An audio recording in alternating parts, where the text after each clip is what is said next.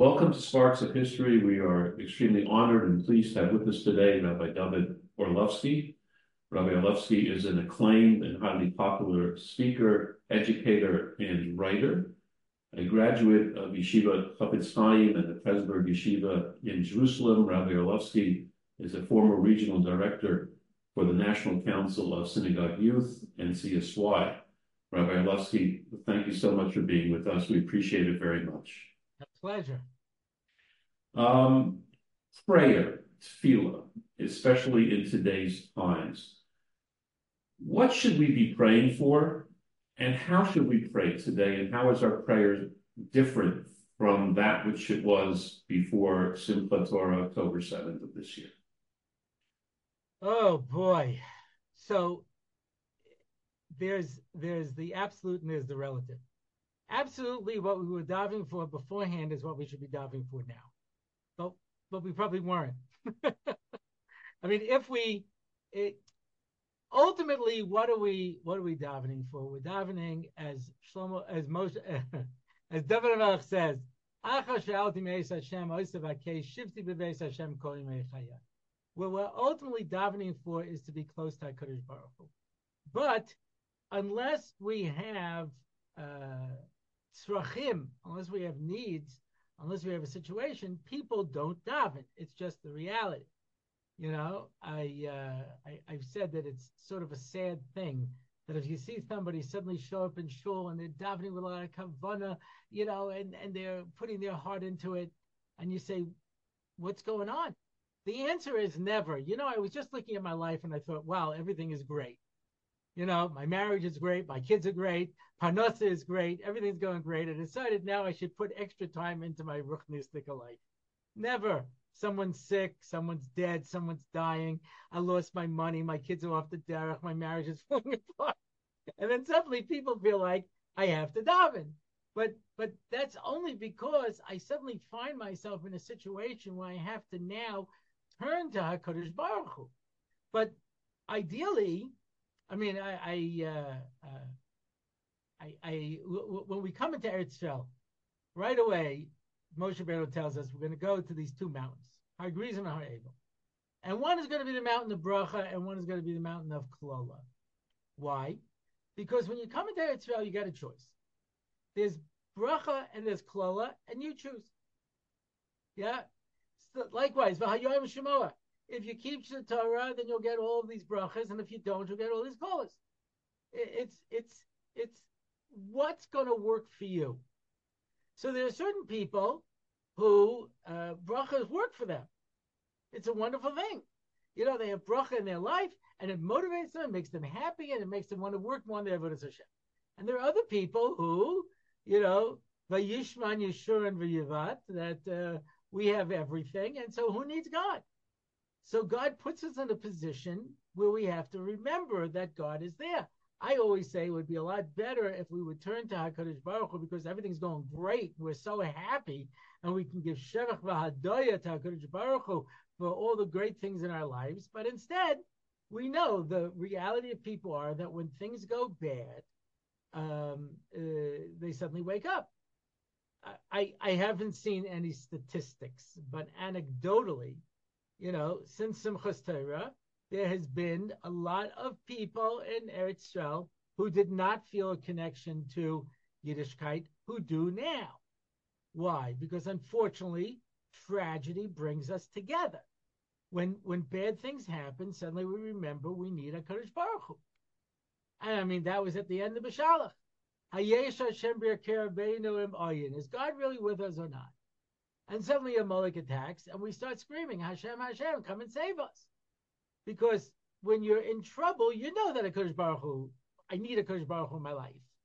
Yeah, it's not it's not an option anymore. I know I'm in a desperate state. And that's what Purim is, where, uh, as the Gemara Megillah describes, after the Churban, the Jews asked Yecheskel and Navi, do we have to keep the Torah anymore? If a man divorces his wife, so he doesn't have, she doesn't have any obligations to him anymore. God destroyed our home and sent us away. So we're on our own. So, uh, okay, that's an interesting argument until Haman comes up and wants to kill all of you, and suddenly you have a changed perspective.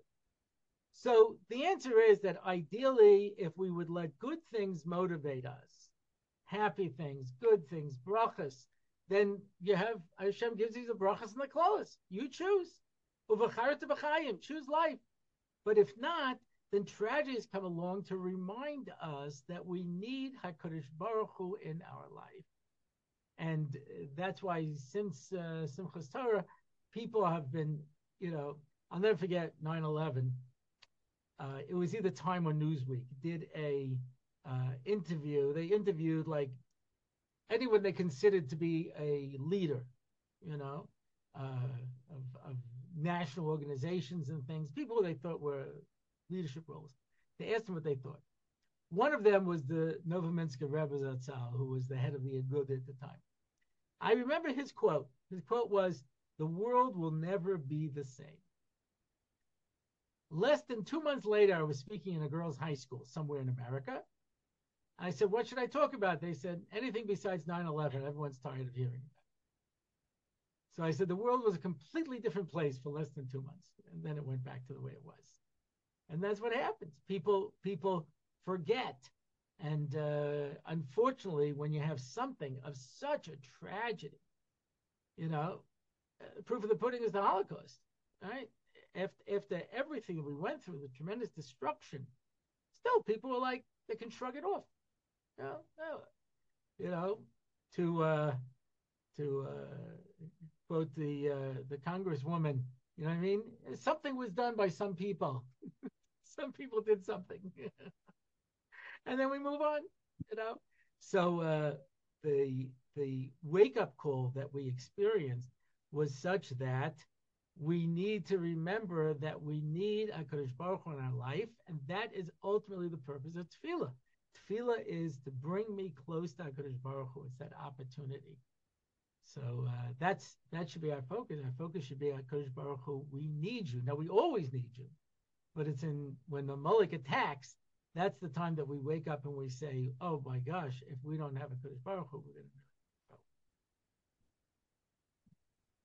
Die why, why Tehillim? Why has Tehillim been the vehicle for thousands of years. What's the spiritual power of Tehillim beyond any other tefillah? What's in Tehillim that makes it so powerful?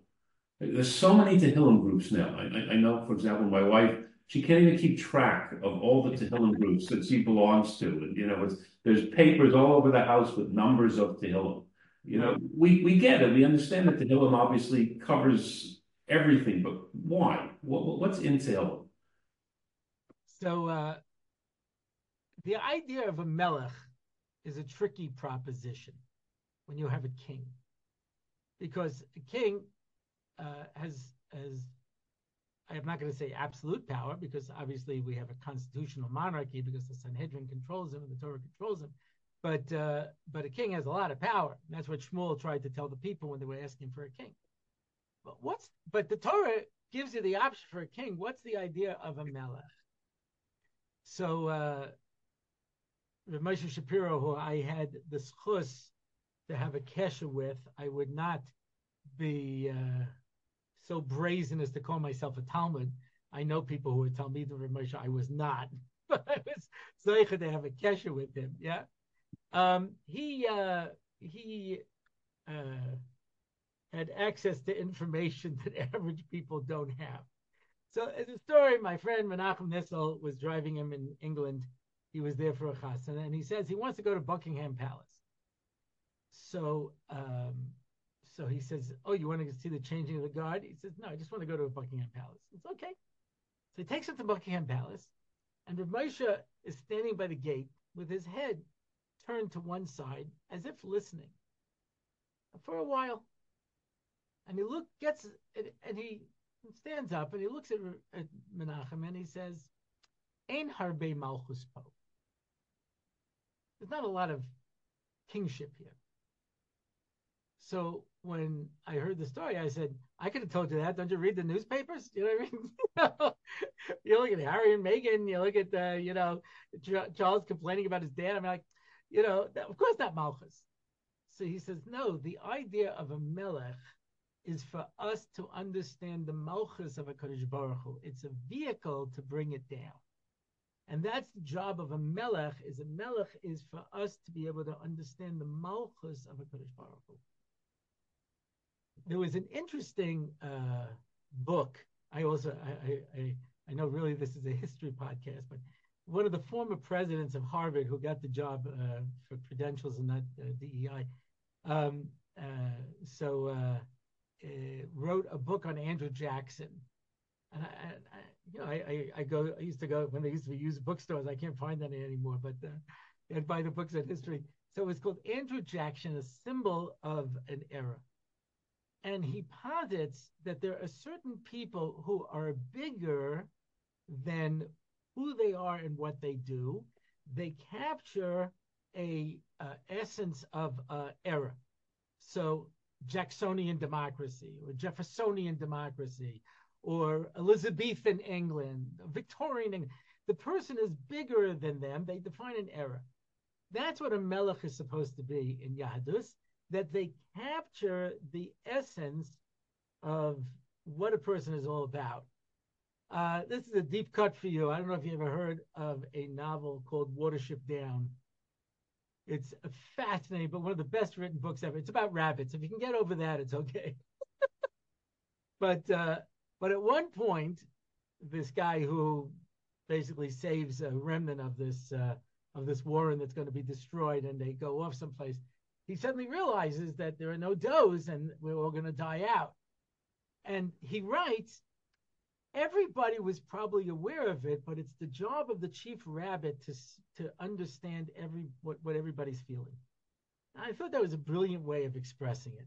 The melech is there to be the, as the Rambam says, the lave kol. Who is the melech? Who is malchus in Klal Yisrael? David Melech. David Melech writes to Tehillim. Because as David Melech says, Va'ani tfilosi, I am tefillah. And therefore, everything that happened in his life was a tefillah. So this, this one's chasing him, trying to kill him. It's a kapitel tehillim. You know, he recovers from an illness, a kapitel tehillim. Everything that happens in his life turns into a tefillah va'ani tefillah sti. And in fact, that's why in Shemona Esrei, the juxtaposition of the brachas is Es tzemach David Avdecha and once you have David, Shema Kolenu. Then we have Tefillah.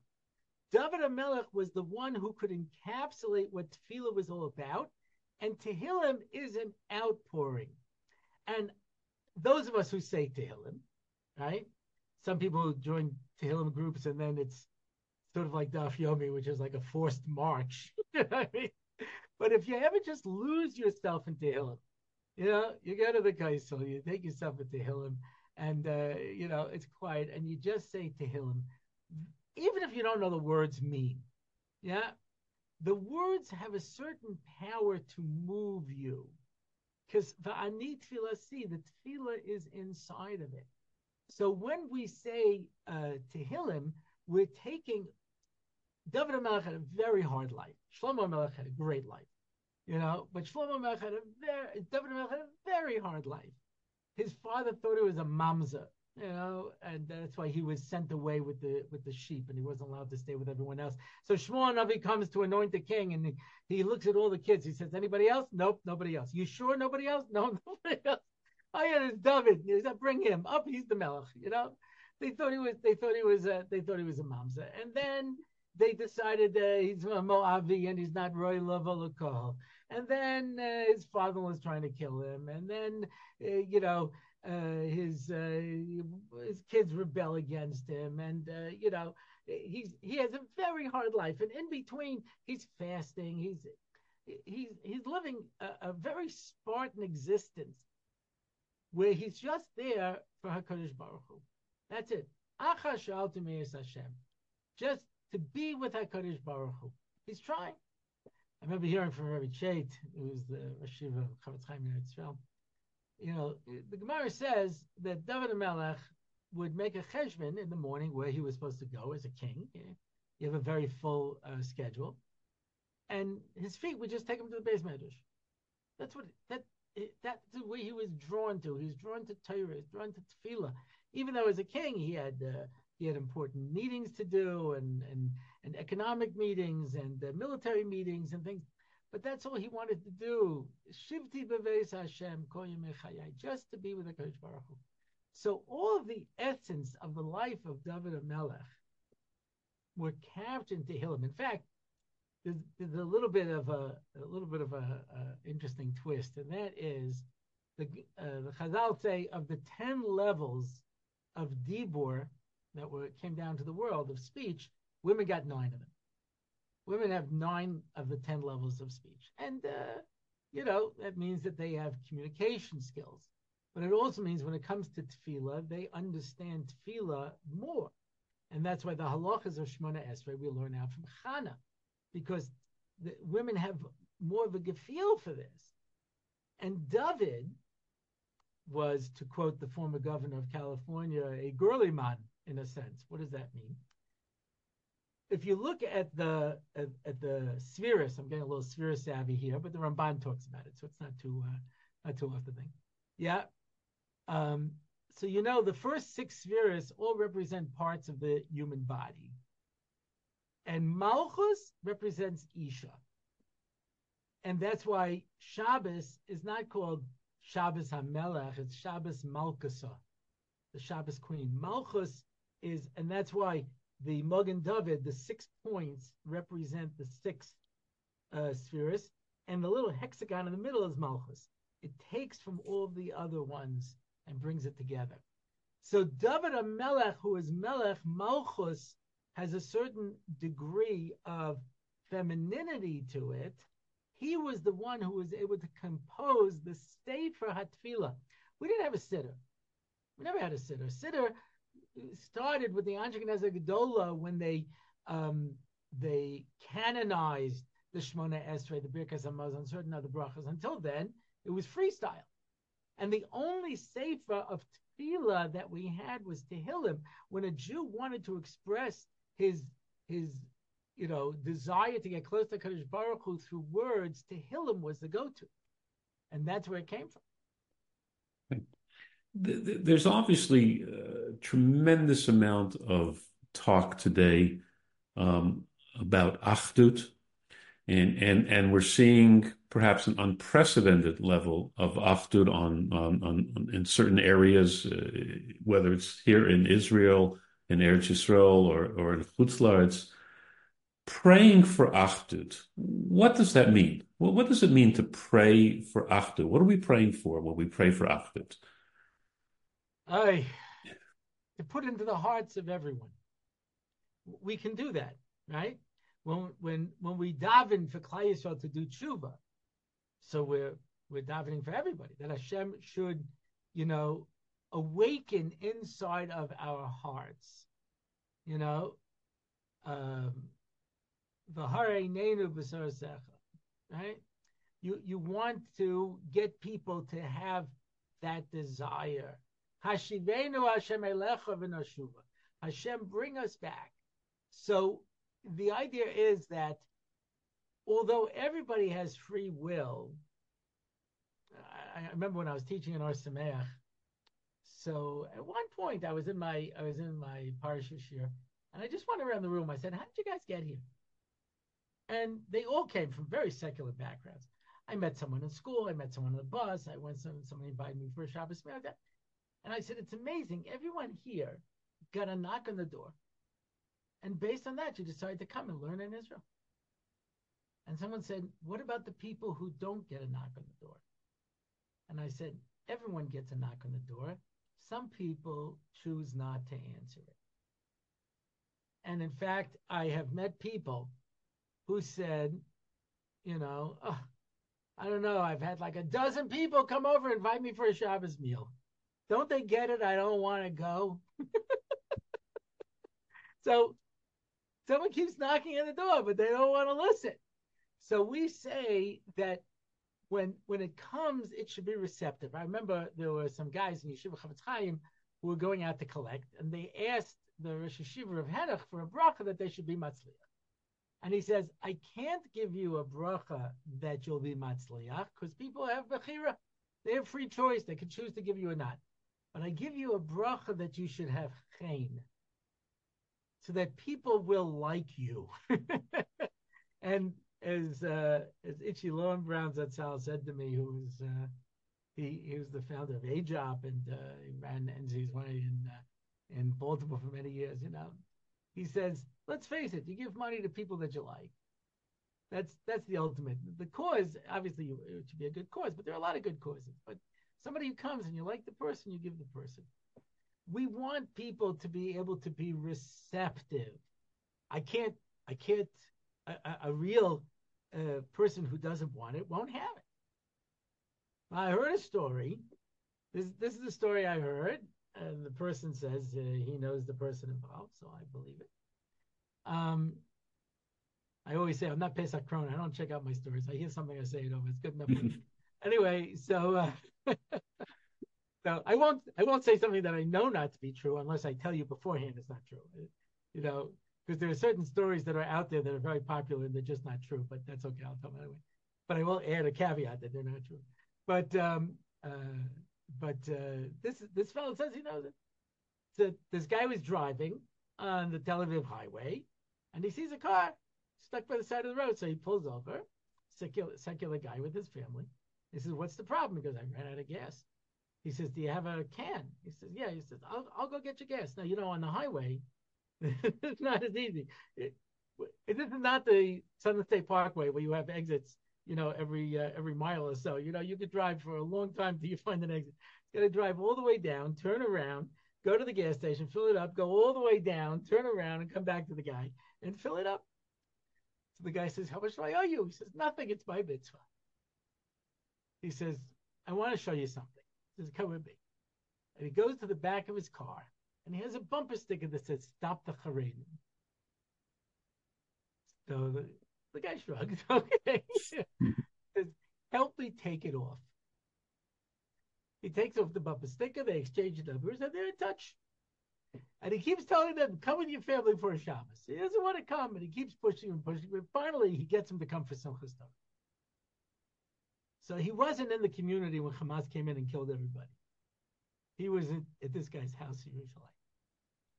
So there are other people who would have just, you know, I I know it myself. I've I've done nice things for people, and they does not stop them from saying nasty things. You know, against religious people. So what we're davening for is, you know, everyone should recognize it. It's like what we say in the Atar Kadosh in Rosh Yom Kippur. You know, uh, achas. Everybody should join together in one group. Because Baruch Hu should open our hearts that we should want to be together. And uh, the irony of the period that was going on in Eretz Yisrael before this, where where people were closing down streets and closing down businesses, and people wouldn't talk to each other, and just horrible, horrible fighting that was going on, and uh, you know, um, uh, what do you call it, uh, protesting outside of, uh, you know, a hundred year old rabbi's house in Bnei Brak. like just, just a horrible, horrible stuff, you know. You know, the the what can I tell you? I grew up in America in you know in the '60s and '70s. There was more or less a concept of live and let live. You know, even in America they don't have that. We're such a divided country. Everything is is is divided and hateful, and we, we have nothing in common. Nothing brings us together anymore. And, and, and Eretz the same thing. So we have an opportunity now for people to come together, and we're always stronger. I remember I was teaching in Baloischa in Parsha, in uh, to the beginners in the And uh, and I was doing the Rashi right at the beginning where it talks about the menorah. It says, you know, Moshe Rabbeinu couldn't figure out how to make the menorah, and finally he just took the gold and threw it in the fire, and it came out. I said, I, I can't figure out what he couldn't figure out. said, there's a place called the Machona Mikdash in uh, in the old city. They made a model of the, the menorah. You know, I'm like, what, what couldn't Moshe Rabbeinu figure out? So one of the one of the guys You know, he said to me, Rabbi, you already answered the question. I said, I did. He says, Yeah, you said that the menorah represents unity. That's why it has to be made out of one solid piece. And that's why all of the candles point into the middle, you know, and everything curves in, and it's supposed to represent Achdus. He understood how to make a physical menorah, but he didn't know how to bring the Jewish people together. I said, Brilliant. And the answer was when you throw it in the fire, that's when the menorah comes out. I'm old enough to remember the Six Day War. I was a kid in elementary school, and the, the Israel had only been around for 19 years. It's not a very long time, and we were sure that it was going to be destroyed. I mean, the country was nine miles wide. The Golan Heights were considered unconquerable. Egypt had the largest air force in the Middle East. The Jordanian Legion was the most highly trained uh, army in the Middle East, and uh, and nobody was helping us. We were we were on our own, you know. And the early reports that came in, Israel was being destroyed. And at that time, there was a level of achdus that I don't ever remember seeing before, where everybody came together. Oh, we're seeing we're seeing a level of that today. I know organizations where all they do is sit all day and make tzitzis for soldiers. Soldiers are asking for tzitzis. People who've never worn tzitzis in their lives.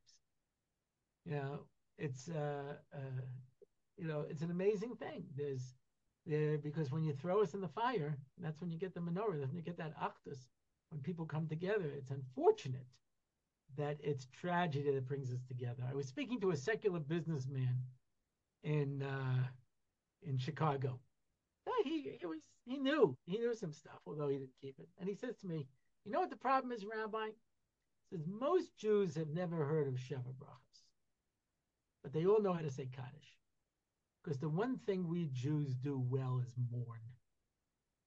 I was speaking to a group of uh, of people who are here on Hebrew University on a program learning how to be uh, afternoon Hebrew school uh, teachers.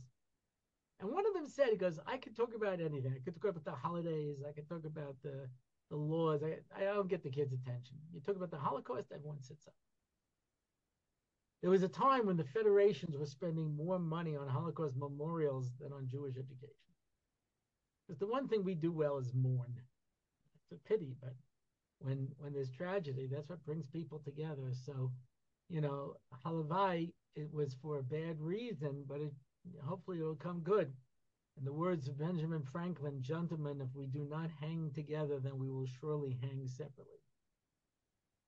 Just one, final uh, question and thought. Uh, there's a sense that um, we need a miracle. We need we need a nace to get out of the a miracle to get out of the situation. Uh, are we allowed to pray? Are we allowed to daven for for miracles? What what's allowed in terms of tefillah when you daven for something that's beyond nature, me'al hateva? Absolutely. Absolutely, you can. Uh, I mean, listen, halavai, you could do it without that. You know, but when the people come to Moshe and say, "Listen, we're in the middle of the desert. We have no food. There's millions of us. Um, suggestions? By the way, there's no water. I don't know if you noticed. There's no water. We got millions of people here. I'm I'm open to ideas over here, but obviously you're going to have to come up with the miraculous solution. I don't think you suddenly have a catering truck that's pulling up that's going to take care of millions of people. So I hope I hope you got something when their back is to the Yamsu, you know, and that is the Misha you know, uh, Mishano Avosenu Al Yamsuf, Hu Yanenu. Yeah, the one who answered Yonah when he was inside of the giant fish. Okay, you're going to need a miracle to get out of this one. You know, uh, I, I hope you got an idea. so, uh, um, somebody once said a, a clever thing that uh, he says, in Israel, we don't rely on miracles, we depend on them. and I remember during the Gulf War, when 39 missiles hit and blew up buildings. Only one person died as a result of the missile attacks. You know, it's an amazing thing. And they interviewed this one woman, and she said, Would you say that these are miracles? And she'd say, No, things like this happen in Israel all the time. and I thought, what a brilliant quote. But yeah, look, when when the doctors say there's no hope, there's no hope. So do people stop davening?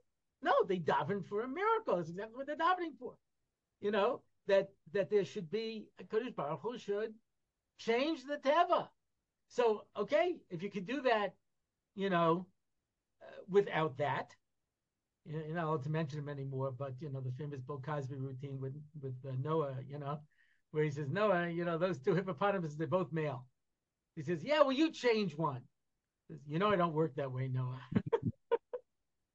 so we don't, we don't, uh, if we can, if we can depend on our ourselves, and that's why the cover that went on top of the Mishkan was made out of a waterproof skin to protect it from the rain. But it didn't rain. It was a cloud hovering over it. It didn't rain.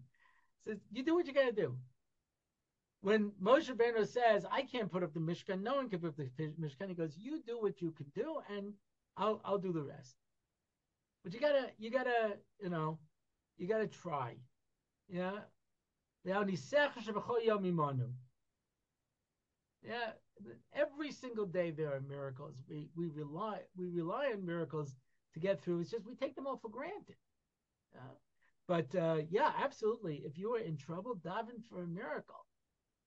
Right? That's the the um, uh, Rebbe. Uh, who is it? Megamar. He was being chased by a pack of dogs, and he davened, and meat fell down from Shamayim you know, and the dogs ate it and ran away. So he picks up what's left of the meat and he takes it to the beis medrash to find out if it's kosher.